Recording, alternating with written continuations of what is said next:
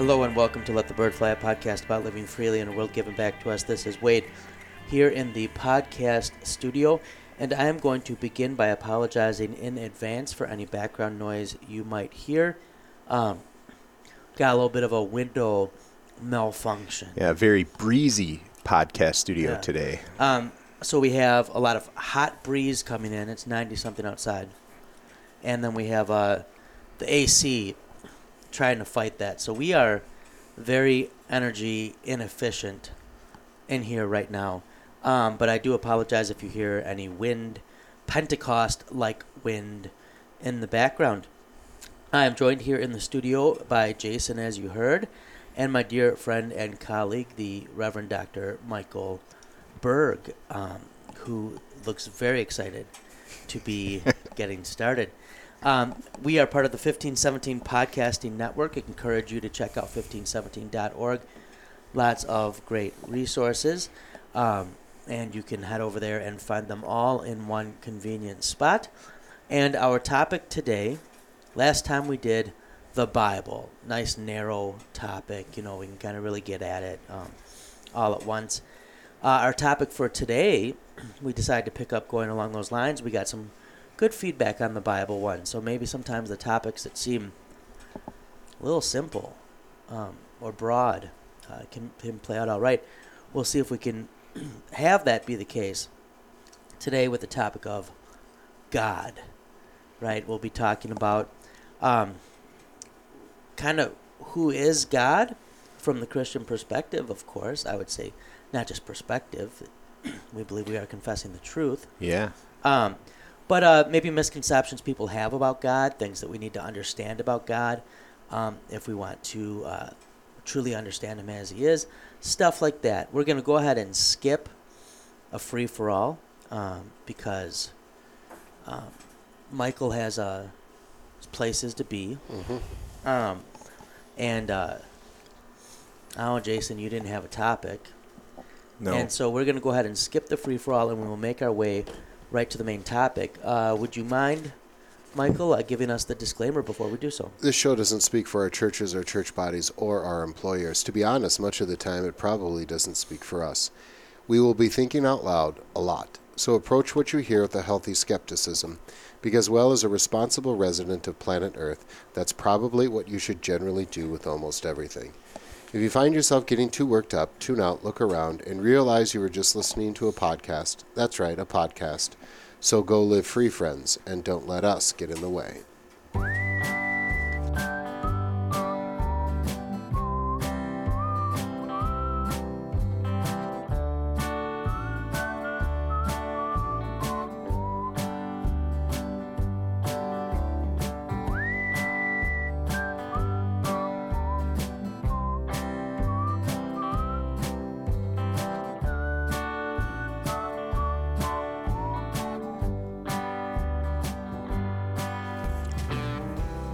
And that brings us to our main topic. And so, once again, we will be talking about God. And I, I frame the Bible one a little bit, and I'll try to do that with God, and then I will toss it to you guys.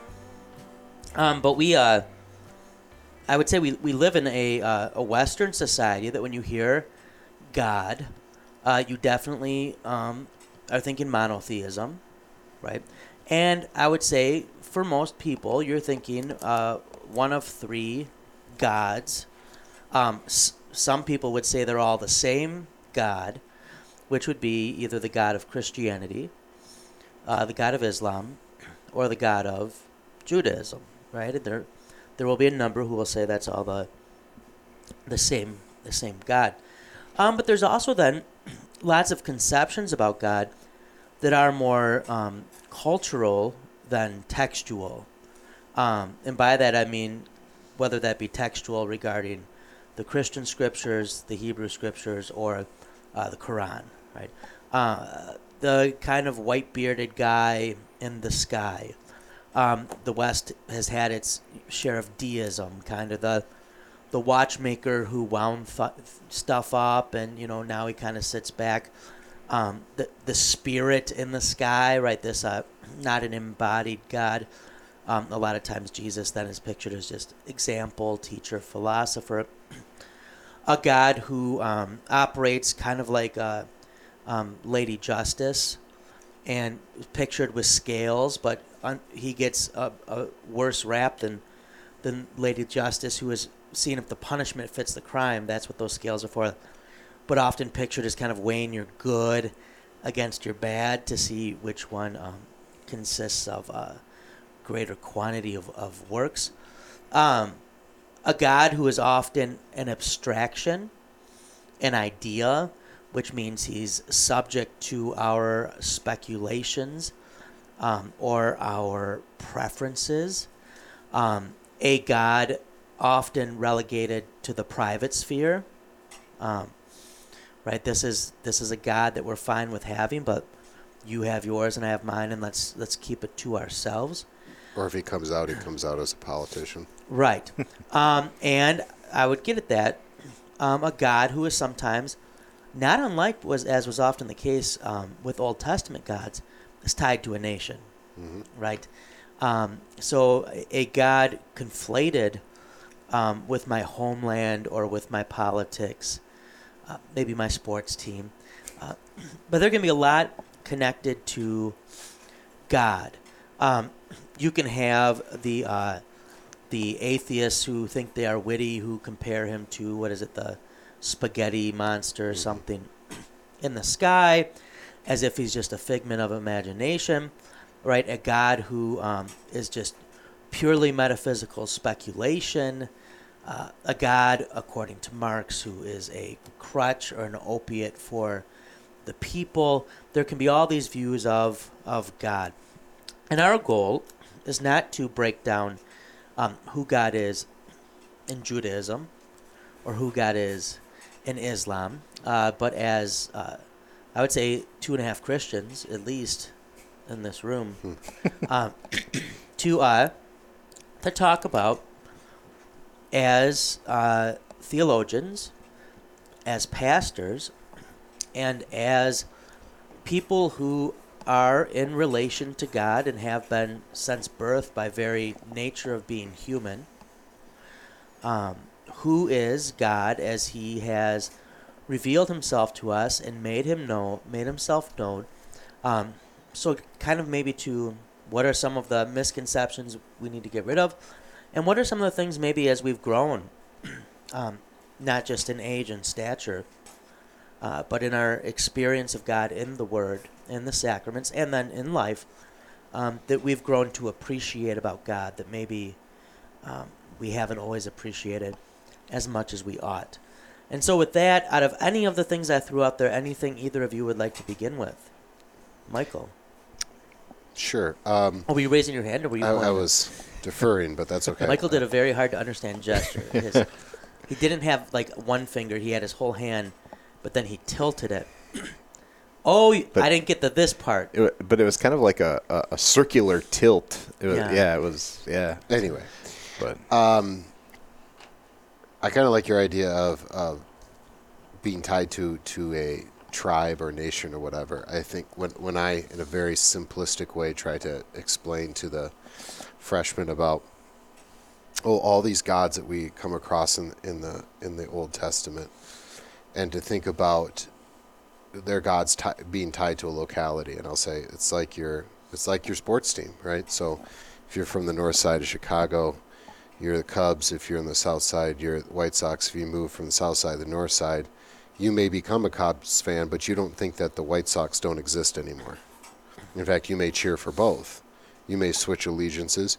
You may stay with the White Sox, whatever. But and that that seems kind of a, a trivial way to think about it, but I think that's actually helpful. That like if you did move to a new town, you would sort of be maybe like a pseudo fan of this town. It's not, you know, or the sports team. It's not your, your number one, one or whatever, but it's a part of the culture. Mm-hmm. Mm-hmm. You're going to pay attention to it. You know, even if you're not a sports fan, you know, you know the the biggest players. You know where they play. You know their logo. You know, you know, it's part of the culture. And so, what what Judah is Judaism. What what what Abraham and Moses were were were speaking was that there actually was only one God, and that was quite that was quite a big deal. So when you read, particular in the Psalms, like you know, our God, Yahweh is better than all the other gods, you're kind of like, are are you even? It seems to be like if you admit their their uh, existence that you that they actually exist. Well, that's not what the, the the psalmist is saying. Just saying like, in this context right here, where you have all these gods, let me tell you about this one thing you all knows there. You've all speculated about this God, this real God, and to say these other gods are um, false gods in the sense not that they're figments of your imaginations, although they may be, but like you're trying to get at something, right? And you're you're you're fumbling around in the dark. And here is this this this one God, and so monotheism does take over for a lot of reasons. I think um, a polytheism that was that was really a big part of the the ancient Near East, and that's not just true of the, the, the Jewish message, but the Islamic message, right? Fighting Yeah. against the polytheism of the the Arabian. In many Peninsula. ways, Islam is monotheism on steroids. Yeah. I mean, yeah, this was like no, this is the big deal, Yeah. right? And um, so when you say uh, when someone says, "Oh, there's only one God," there's three, you know, there's three Abrahamic religions all praying to the same God. They just have things mixed up. We would say, no, you have you have made God in a different image, and so it's you're so inaccurate that it's not God. And yet there's some truth to that, right? They're they're trying to find this thing that we all know exists, or most of us admit that exists. And uh, and so- even the Greeks, right when Paul is at uh, yeah, at the Areopagus, right? They they realize, okay, there's an unknown God. Like There's there's, something. something. out there. There's Yeah. something out there. They're not just covering their bases, although they are, right? But they're, they're saying there, there's going to be something up there. And uh, uh, when we think about then, ex- when we think about how, how do we describe God, how can we even talk about God, is a very, actually, very tricky thing, right? Um, we have to go with his revelation, right? If he calls himself Father, then, then we can, we can safely speculate a little bit about how he acts like a father, uh, having read the scriptures. If we didn't have that, we would have no right to call him father, right? Because that's not that that that would be creating God in our image, and so I- think that one of the main to frame to frame it this way is to say you because you have this unanswered this unknown God, this unanswered question of, of who who is this? What is this? You're you have no other avenue but to create God in your image.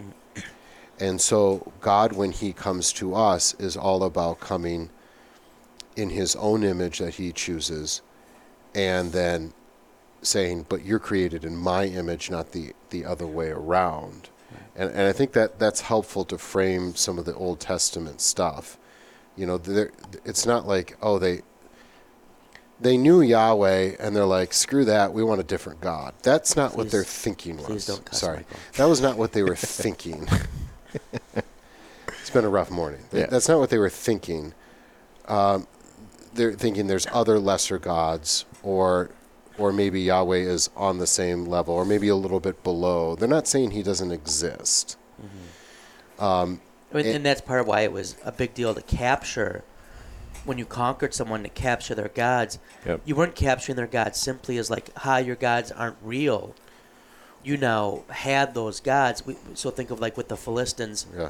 and they take the Ark of the Covenant, and then they go and they put it with their god, with what Dagon, whatever. Um, right there, there, there was something to these things. Um, We, sorry, we won, right, right? And and because we won, then we then you serve us, right? And that that And now we have Yahweh, and we can, um, and I would say this goes with your idea. We can manipulate Mm-hmm. him for our benefit, and the Philistines learn the hard way that they can't. right? And So- as does Dagon or whatever his name Yeah. is. So I think it's it's helpful to to frame not Yes. just the Old Testament, but in a in an increasingly pluralistic and polytheism as actually may make a comeback just yet, ki- kind of culture that we're going into in the future. I think it's important to ask the question: How does God choose to image Himself to us? And and of course, the the answer that blows away all other philosophies of the ancient world, including religion, is the incarnation man dying on the cross, right? And I, I can't help but think about the contrast between uh, the the golden calf incident and the and the bronze serpent. When God says, "Don't make graven images," it's not that He was against art or an image of Himself. It's just that you guys are going to screw it up. And um, here is the image that I give you, and it's the exact opposite of what you thought, which is then what enters. This is where faith enters, right? Uh, this is not something that I would have rationally come up with a snake that would save us from snake bites, and certainly not a, a curse, a man cursed on the cross, to be the ultimate, to be the ultimate glory of God, right? So it's it's a lot of theology of cross stuff, and we we've talked about this before. The you know the difference between being a first article Christian and a second article Christian. The first article Christian, I have a lot of I, I can put a lot of my stuff onto God there, right? Um, God, God, for the Amer- a Western American, God's a planner. He's got a plan for me. Um, I just got to try to find what his Not plan is. Not too much of a planner though. He's only planned some key events, yeah. and then he's left a lot of freedom in there for yeah. me. um, I'm trying to find. Yeah, I'm. I'm. I'm a. He's planned the things I want. Yeah. It's like a travel agent. Yeah. Where you you are faced with the harsh reality of the cross when you're a second article Christian. Now, of course, we are first, second, and third article Christians. We're not, that's not what I'm saying. I'm just saying, where do I, how do how do I see God? Through which lens do I see God? Well, it's Christological because that's how He chose to come here, and to be truly Christological would be cross-centered, right? Right. So a lot of this has and and Wade, you like you you like talking about this a lot, or I should say, not talking about this a lot. But the attributes of God, like those are those are very difficult. You have to be careful. I can point to Scripture and say God said He is this, but those are human terms, and and to to to put God into this this what amounts often to a caricature is often my God often reflects who I am. Right. And I think that's the and, and you hit on it well when you're when you were talking about the areas around Israel, right? They're they're coming up with gods and goddesses and it's not that there's no reason that these gods and goddesses take the shape and the form that they do. There's a lot of good reasons rooted in their experience and the land and their language and the culture. I would say even some. You got your thing up there. I would say sorry. I would say even some theologically astute things such as sacrifices and Mm-hmm. Yep. God being angry. Yeah. Yep, very much so. And yet, uh, I think something you hit on that's important, and and to be fair, is important for um, all of the the big three monotheistic religions, the people of the book, as they can be called in Islam, um, Islam, Judaism, and Christianity. But especially for when Christianity talks about revelation, it's talking about something more maybe than the other two have in mind. Um, Luther recognizes that um, it's talking about God um, being bound to and active in the scriptures. Um, so it's not just revelation like I now go to this text and I am to figure out who God is like I'm doing a math problem. Um, but rather, that text does things to me. More even than that text um, enabling me to interpret God. God interprets me in that text. And I like that you brought up the image of God because this is right away then um, Moses is saying at the beginning of creation. There's this creator creature dynamic. Um, and so this is in the Old Testament again and again, false gods are mocked as the work of human hands. Right? And right away Genesis makes clear there's no shaping of God that happens in Genesis. There's a very intentional shaping of mankind. Um, God breathes into him. Uh, Eve is made from uh, his rib, from his side. And so that the relationship to the Word is not merely like a revelation of like, learn about God like you do learning about whatever in a biology textbook. Um, but th- that that text is, is living and breathing, which is what um, those who have um, been true believers in the Old Testament and the New have always held as far as their relationship to Scripture. Um, I wanted to hit on two with that, and I can throw it to you, Jason, or, or Mike, or whoever. Another thing you got at Mike was sacrifice, um, and I, I mentioned a little. the Old Testament and New Testament are also very clear that God is not manipulated. In fact, again and again, God is like, yes, you're doing all the sacrifices and bringing the right offerings. You're like, you're doing things by the book. But I don't care about that. I don't want your sacrifices because your heart is, is far from me. Um, and Jesus in the New Testament makes clear again and again his grace is only given freely. It's never bargained for or earned. People are always turned away when they try to do that. Um, and I think this is a big difference. And I think it's something that even Christians historically, and especially currently in America, easily fall into kind of that country music theology of like, hey, preacher, I put that $20 in the plate. Um, that just as God is not the work of human hands, and right, what's manipulated, manus your hand, it's to, to play with something with your hands, um, is uh, um, God is not manipulated by us.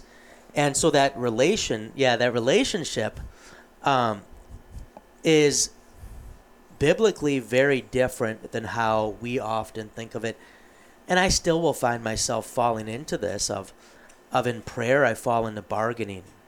Now keep in mind, Abraham, we will have this coming Sunday, uh, at least in our lectionary, um, Abraham's going to kind of bargain with God over Sodom and Gomorrah. What if there's 50? What if there's 40?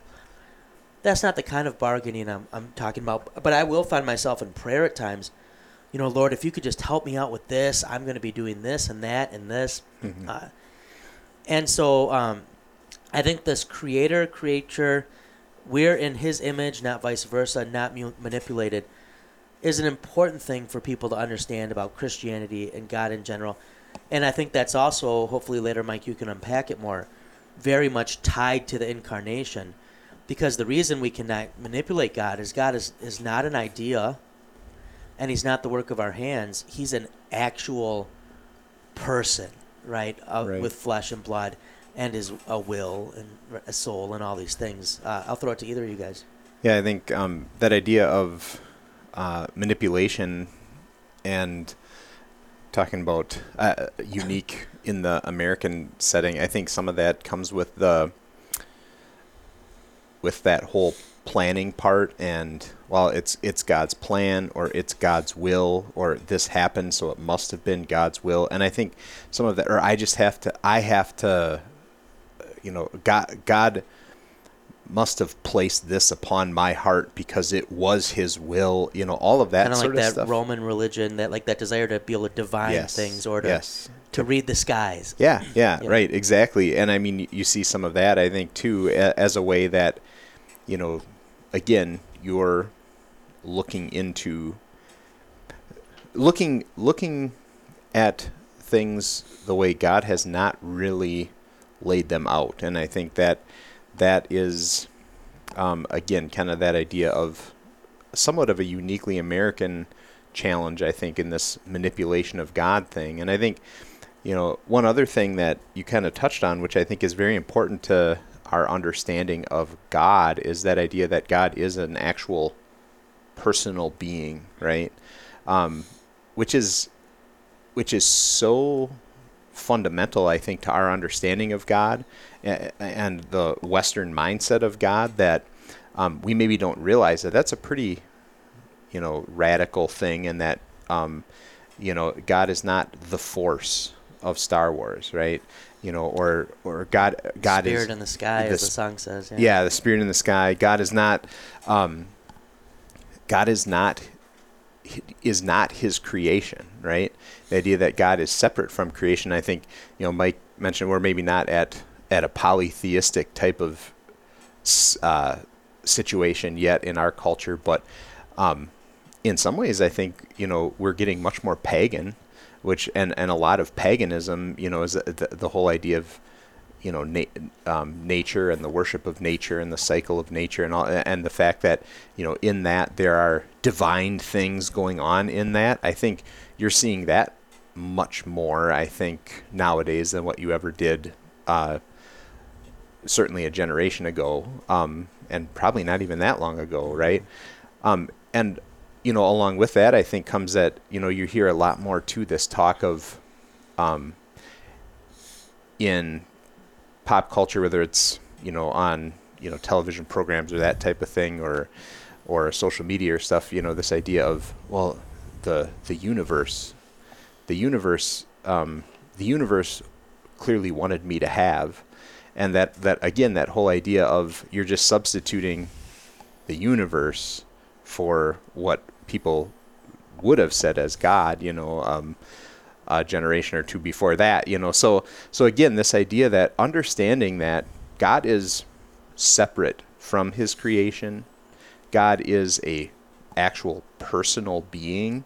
Um, he's not just you know the oneness of the universe. He's not just a force or just a, a vague concept Reason. of spirit or reason or all those things.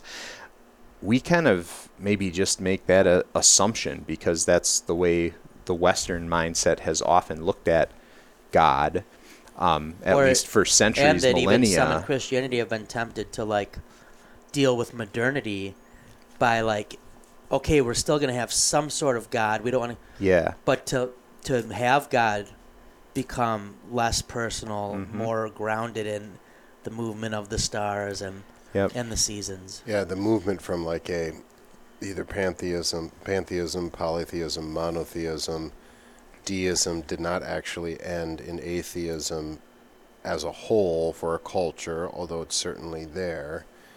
But it actually reverts back to either a pantheism or a polytheism, Yeah. because you can't you can't just get rid of the the enchantment of this world. Yeah. right? You can't get y- if you really are going to talk ag- talk without a concept of God, you lose the soul, and then all those soul words. You can't really talk about love Right. because that's a soul thing, right? So um, all the virtues go aside, morality goes aside, and Actually, Michael, love is just uh, neurons in your brain. right, you know? right.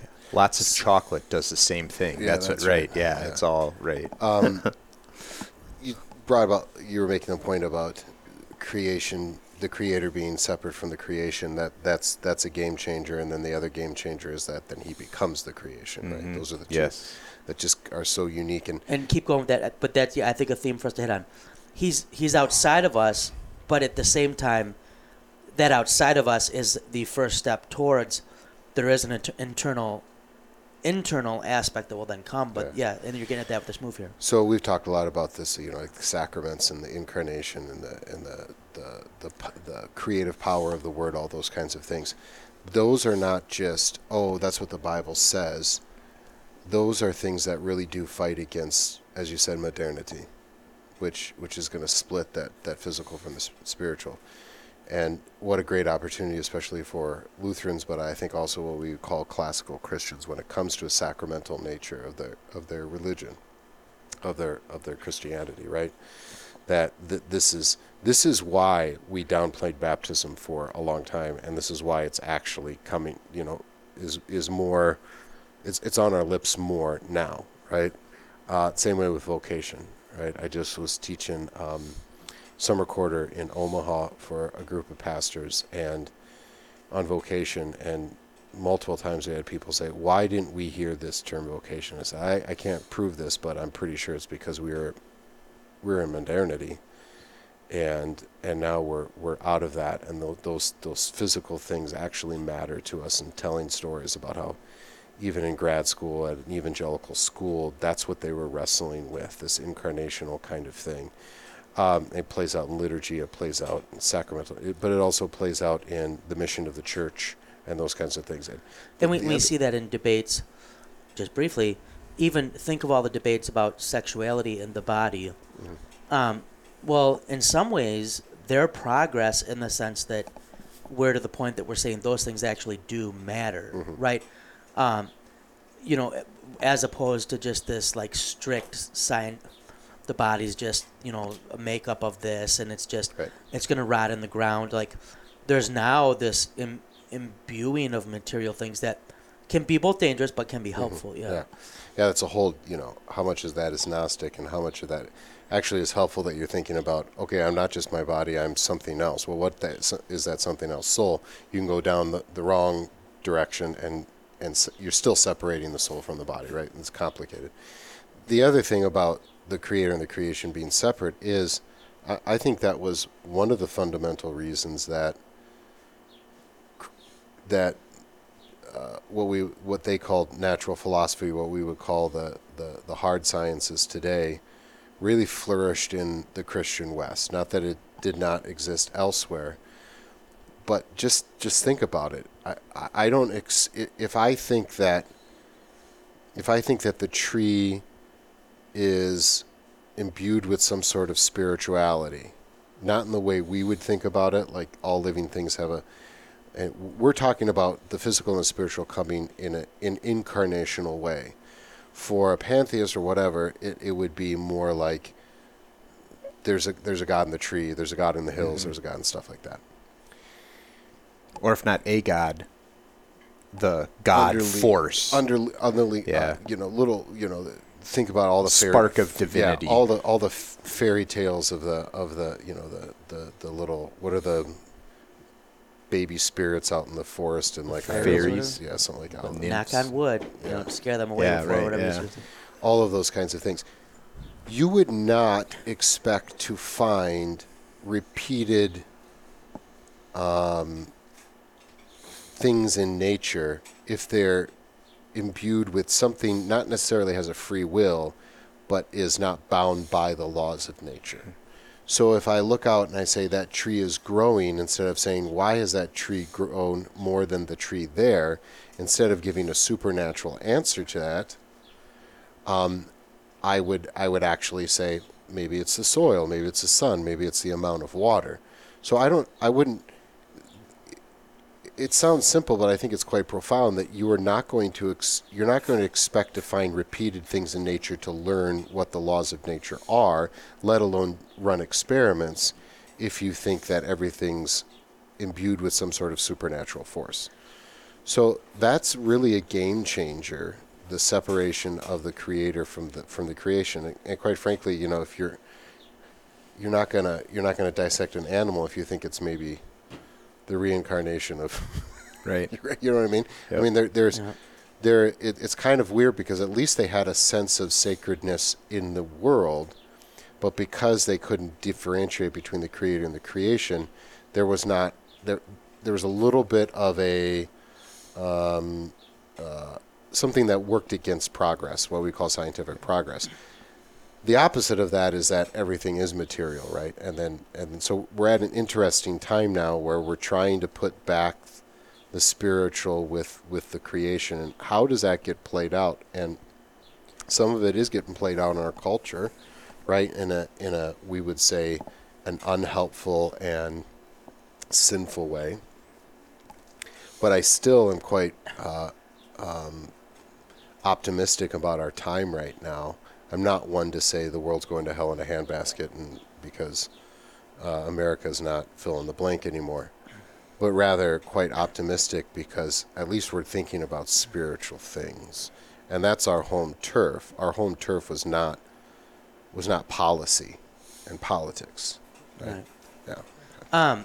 Can I just Yep. add one comment? I think to that idea of, you know, natural philosophy or whatever. That idea that to recognize that that is not, that is not the creator, the or divine spark type of or type of thing. That God is separate from that, and yet all of those things have the fingerprints of the creator all over it, right? That the fingerprints of God are all over it, and you know, by studying those things and digging into those, you know, what what glimp, you know, what might you glimpse of that? And and I think that's, you know, again, it's not divinity itself or not God Himself, but those things bear the mark of God's. Wisdom and design.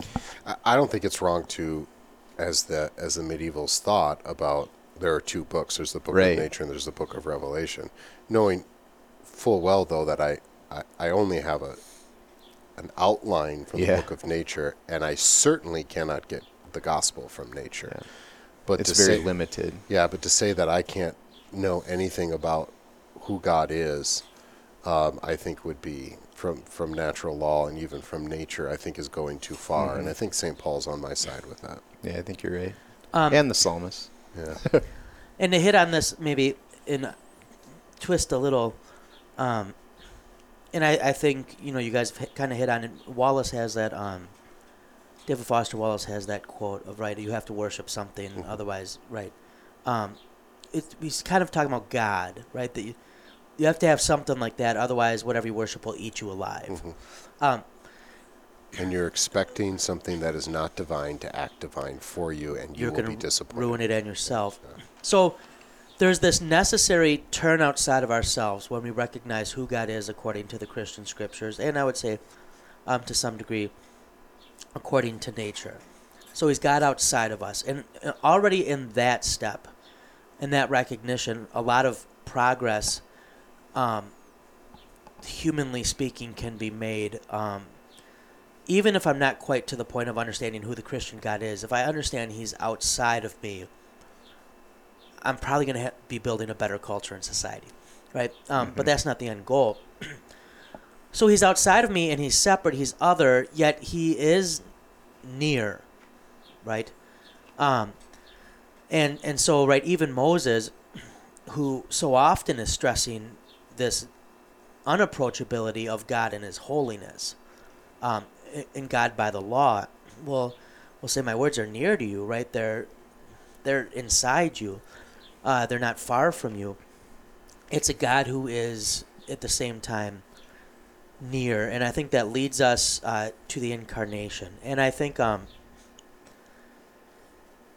this is uh, probably one of the least appreciated aspects of God in the modern West and especially in America, and I would say not intentionally so, but people just, I think, A, can quickly forget that Jesus is the most complete revelation of God we have, right?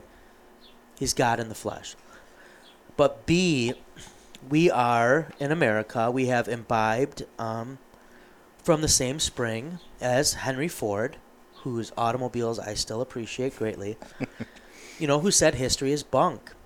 And so even if we do get there's an incarnation and there's a Jesus of history who had real flesh and real DNA, was from a real place, spoke a real language, had real ethnicity, we can still, as Mike said earlier, the temptation is is to remake him as a god um, in the flesh, uh, in our in our image, right? Um, now, I'm not saying no church can have stained glass where Jesus looks like the people in that historically in that area.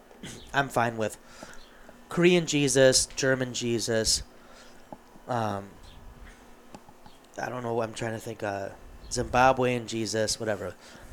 If that helps make the point that Jesus became one of us, but um, there's a fine line between that and Jesus draped in a flag, or Jesus sharing the same cultural values by default and things like that.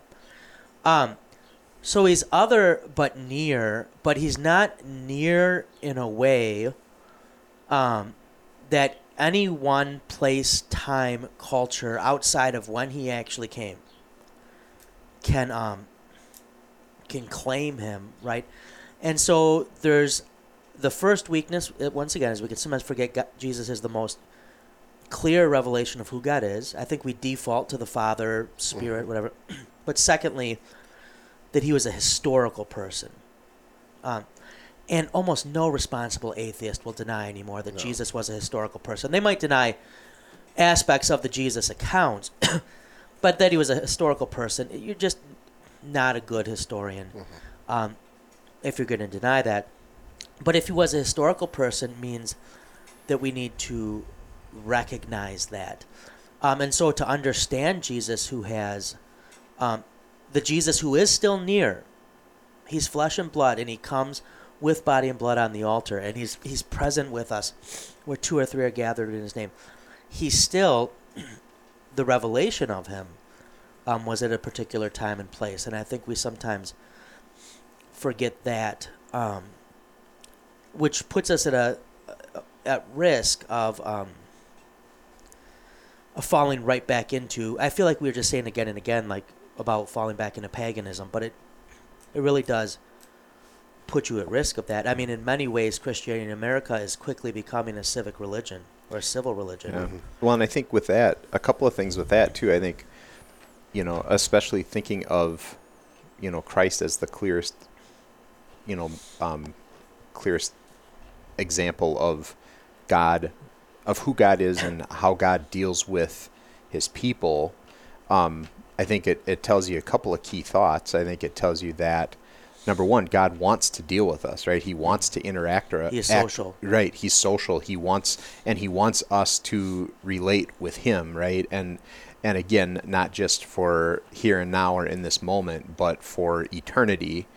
And then I think the other thing that is kind of a fascinating thing that you learn about that um, is that God chooses to hide himself and God chooses to interact with us through means, right? Um, in that he could do so many different things. He could come in so many different ways. And yet, the fact that he hides himself in human flesh, the fact that, you know but know. Isaiah says there was no beauty in him. Right. Yep. He, Jesus didn't look like special. Yeah.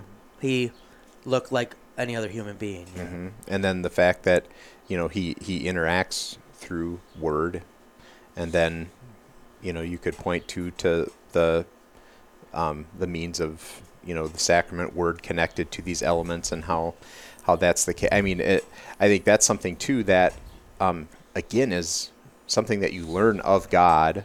Uh, and, and I mean, it's there already in the beginning. I mean, you see the, the, the hints of that in Genesis, but, you know, it really comes to the forefront with, with the coming of Christ, right? There's no denying that, that, you know, God wants to deal with his people. This is how God deals with his people. And yet, instead of appearing in all of his glory as he, as he is and has every right to do, he hides himself in human flesh. He hides himself in weakness, and he approaches with simple, simple things Yeah. rather than As than he did when he Yep. came. And I would say there, lest I be misunderstood before, what I'm saying is the same Jesus who came and, and took on flesh and was and did everything in the Gospels, that's the same Jesus who's near now. yes, Right? Yes, Um, and so to understand that Jesus who is near now is to understand that Jesus as he was revealed then, if that makes sense. I'm not Mm-hmm. claiming like there's some um, Well, and maybe that you, you see that consistency from God really all the way through the pages of Scripture and down to the present day as well, right? I mean, that the God who chose to do this at the very beginning is the same God who chose to do this with the coming of Christ and the fulfilling the plan, and is the same God who comes to us still today, right? That that idea of that's who God is and how He chooses to deal with us, whom He wants to deal with as you know um,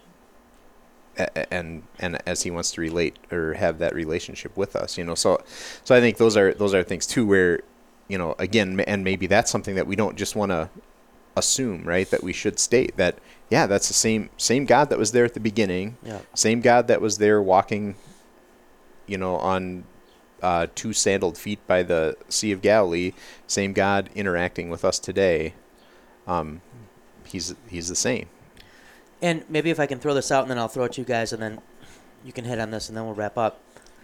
So connected to this, we just had this last Sunday the Mary and Martha account for the Holy Gospel, and then the Old Testament lesson was um, God appearing to Abraham by the oak trees. Right now, how do you guys say that word? I've heard it different ways. Mamre. Oaks of The- Mamre, That's okay. how I would say it. That's but- how I said you. Okay. Um, and so I preached um, at Pilgrim, and I used um, as a handout uh, Rublev's Trinity icon, where also called the Hospitality of Abraham. But um, Luther points out that God speaks to the three men or three angels that appear as one, and this is this is Yahweh, this is the Lord, this is Jehovah. Um, so the church fathers see this as the Trinity appearing to to Abraham. But what's so neat about that icon is you have the three um, pictured as the Trinity, and they're staring at each other, but their faces are also facing us. Um, and there's an open seat at the table, right? And I think this gets to the the social nature of God. And this again will be where there's a big difference between Christianity, Judaism, and Islam. Um, Judaism and Islam will look at Christianity and go, "That's not monotheism." And Christians will say, "No, there's one God." Jesus says that I and the Father are one. Um, and yet, God has revealed Himself as one God in three persons, and with those persons having like chief tasks identified with them. Um, think of if we speak of the of the creed, um, and so the notion of Trinity really drives home the social nature of God, that God does not exist in and of Himself simply for Himself, but He wills to exist for us. Um, and I would say connected to that, then, and um, Mike, you're usually pretty good at unpacking this. We can talk about in that God reveals to Him that way, um, proper and alien works of God, right? Um, I think a lot of people who are angry at notions of God in our society, and Mike, you would deal with this more apologetically, but they're angry at a God that they see as primarily wrath. Unfair. He's a judge. Um, and there's been times in the church's history where this is the predominant picture of God. Whether Luther was very scrupulous and maybe playing that up some, or that was um, the predominant theme he found in his area in the Middle Ages, um, probably somewhere in between. but uh, that God in his incarnation, and then God in his um, his being as Trinity has in both instances, I would argue, revealed himself um, his proper work is mercy. Right, um, and that that is um, the main thing he wants us to know about him. I'll throw it to you guys. Do you think I'm wrong on that? Do you think most people just think God is mercy and love, and He just will go along with everything? I think the thoughtful. How does Trinity yeah, help? I mean, think the f- the thoughtful person is the thoughtful person who rejects Christianity is going to say God is unfair. Even in His grace, He is unfair. This concept of grace that someone.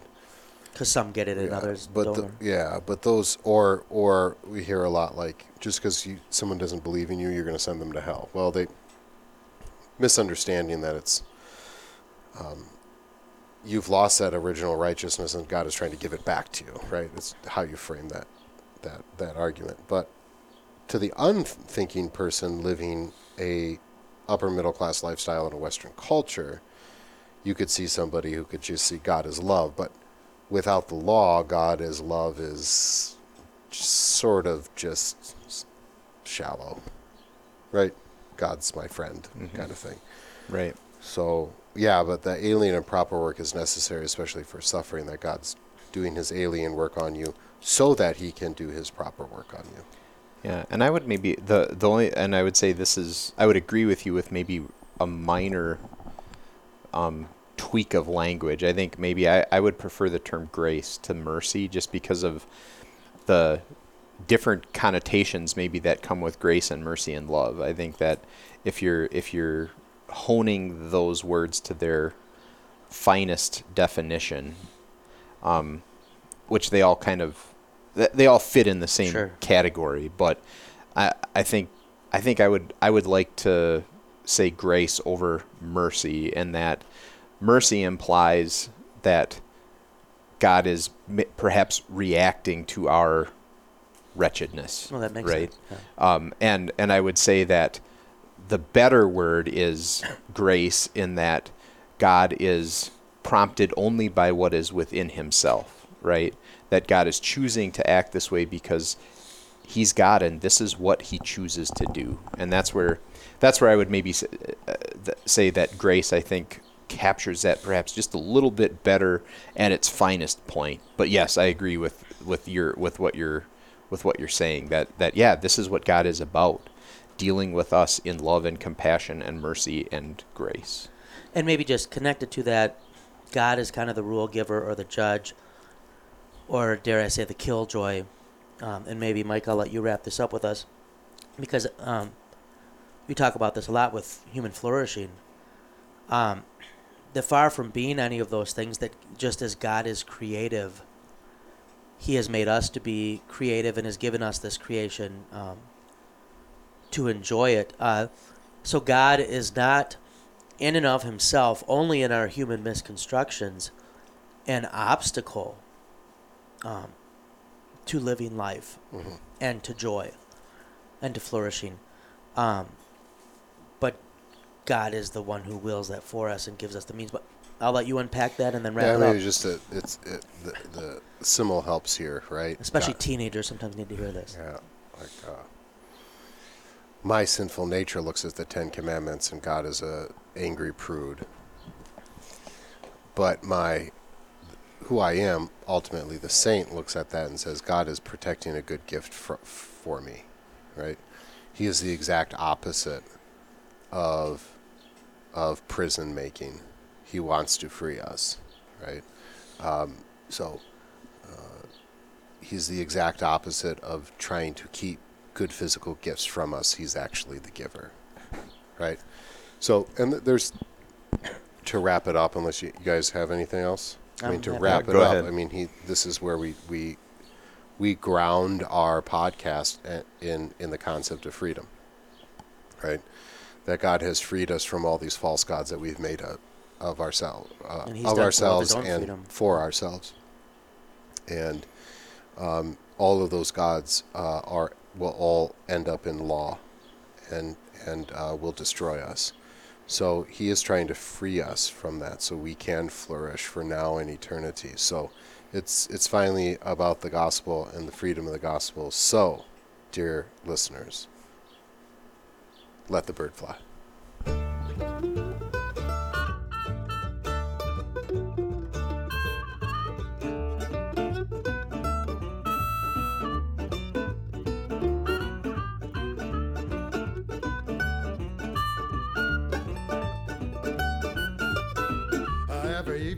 Sun goes down, get my party and I begin to clown. I don't care what the people are thinking. I'm not drunk, I'm just a drinking. I set 'em up, another round. I set 'em up, another round. I set 'em up, another round. One more round won't get me down.